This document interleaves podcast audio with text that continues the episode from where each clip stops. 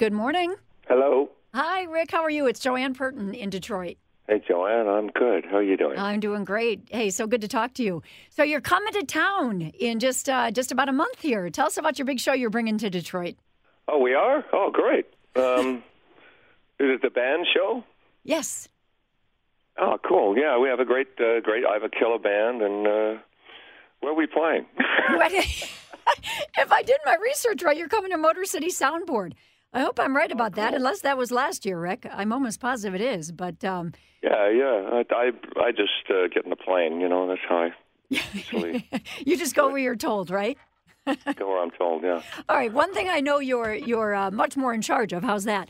Is is the new music and and the new album and kind of the the orchestra sound and all of that. You're constantly evolving, aren't you?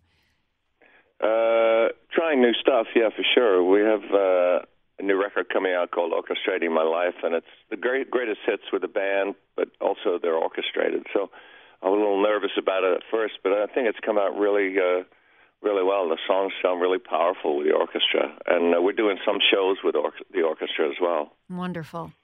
We were listening actually to some of the songs this morning, and it really it's such a unique kind of different take on some of the songs, some of our favorites. It was great to hear.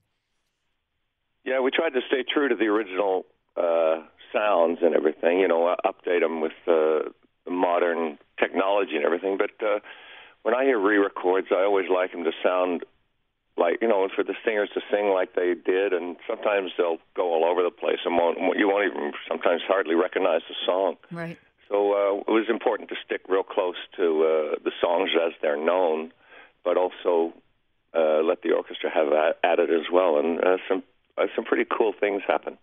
You know, you re- I know I know you released an autobiography in 2010. You wrote a novel just about five years ago. You've acted certainly in, in a bunch of different stuff. Your music is so important to you. Do you have one thing that you really love more than all of it, and is it the music? Uh, I love writing. Really, writing is uh, the thing I can do. You know, you don't need anything. Just sit in a room and write. It's great. Uh, music or or prose. I have.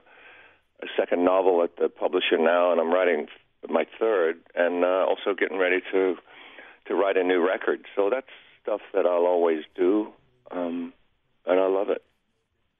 You know, earlier in the year, I know we reported here on WOMC that that maybe we asked the question: Could more General Hospital be in your future? Can you answer that?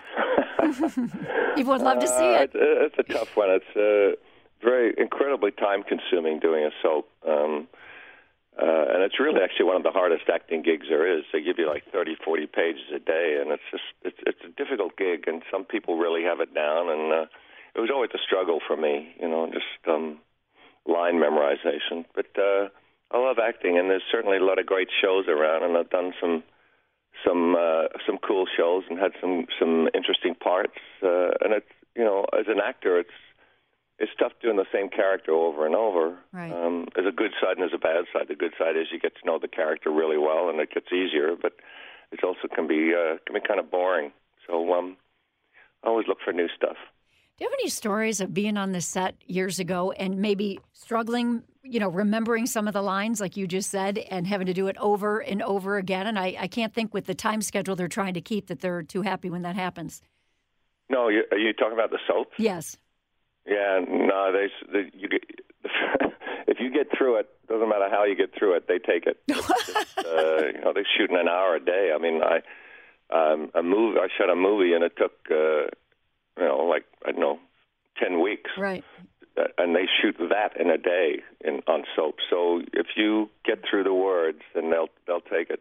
Sometimes, occasionally, they'll they'll do a retake. But uh, uh um, when I was on General Hospital, it was like you know, they just went from one scene to the next. If you screwed up, that went on that went on the air. As long as you didn't swear, right?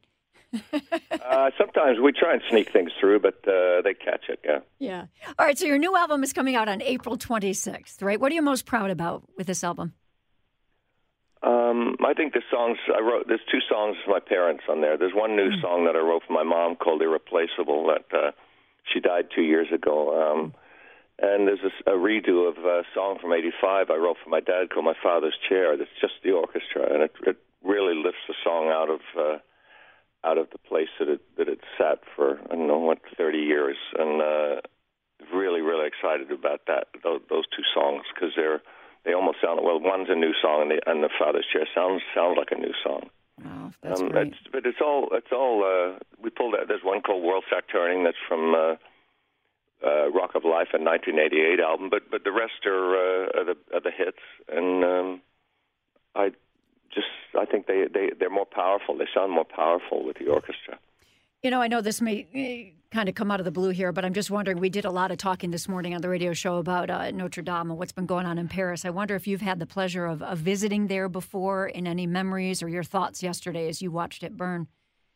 Yeah, I was. Uh, I I have seen Notre Dame a couple of times actually, and it's uh, one of those iconic things like like the pyramids. I mean, it's like the pyramids falling down from an earthquake. It's uh, yeah. uh, plus it's a whole spiritual side for us too, with seeing uh, such a famous and, and beautiful church burn. It, it's kind of unbelievable. I, I thought people were joking when they first said it, but uh, it, it's I don't know. Uh, to me, it's a kind of sign of the times how uh, losing, you know, spirituality and and and uh, the, the crazy the craziness of of the cities now with everyone getting uh, on their you know their religious bike, and uh, it's it's it's really uh, it almost seems like yeah that makes sense. Yeah, it was heartbreaking to watch. I know. Oh, truly. Well, Rick, we thank you very much for joining us this morning. It's been a pleasure talking to you, and uh, good luck with the album and on your tour and all of that. Okay. Yeah, thanks a lot. You're welcome. Take care.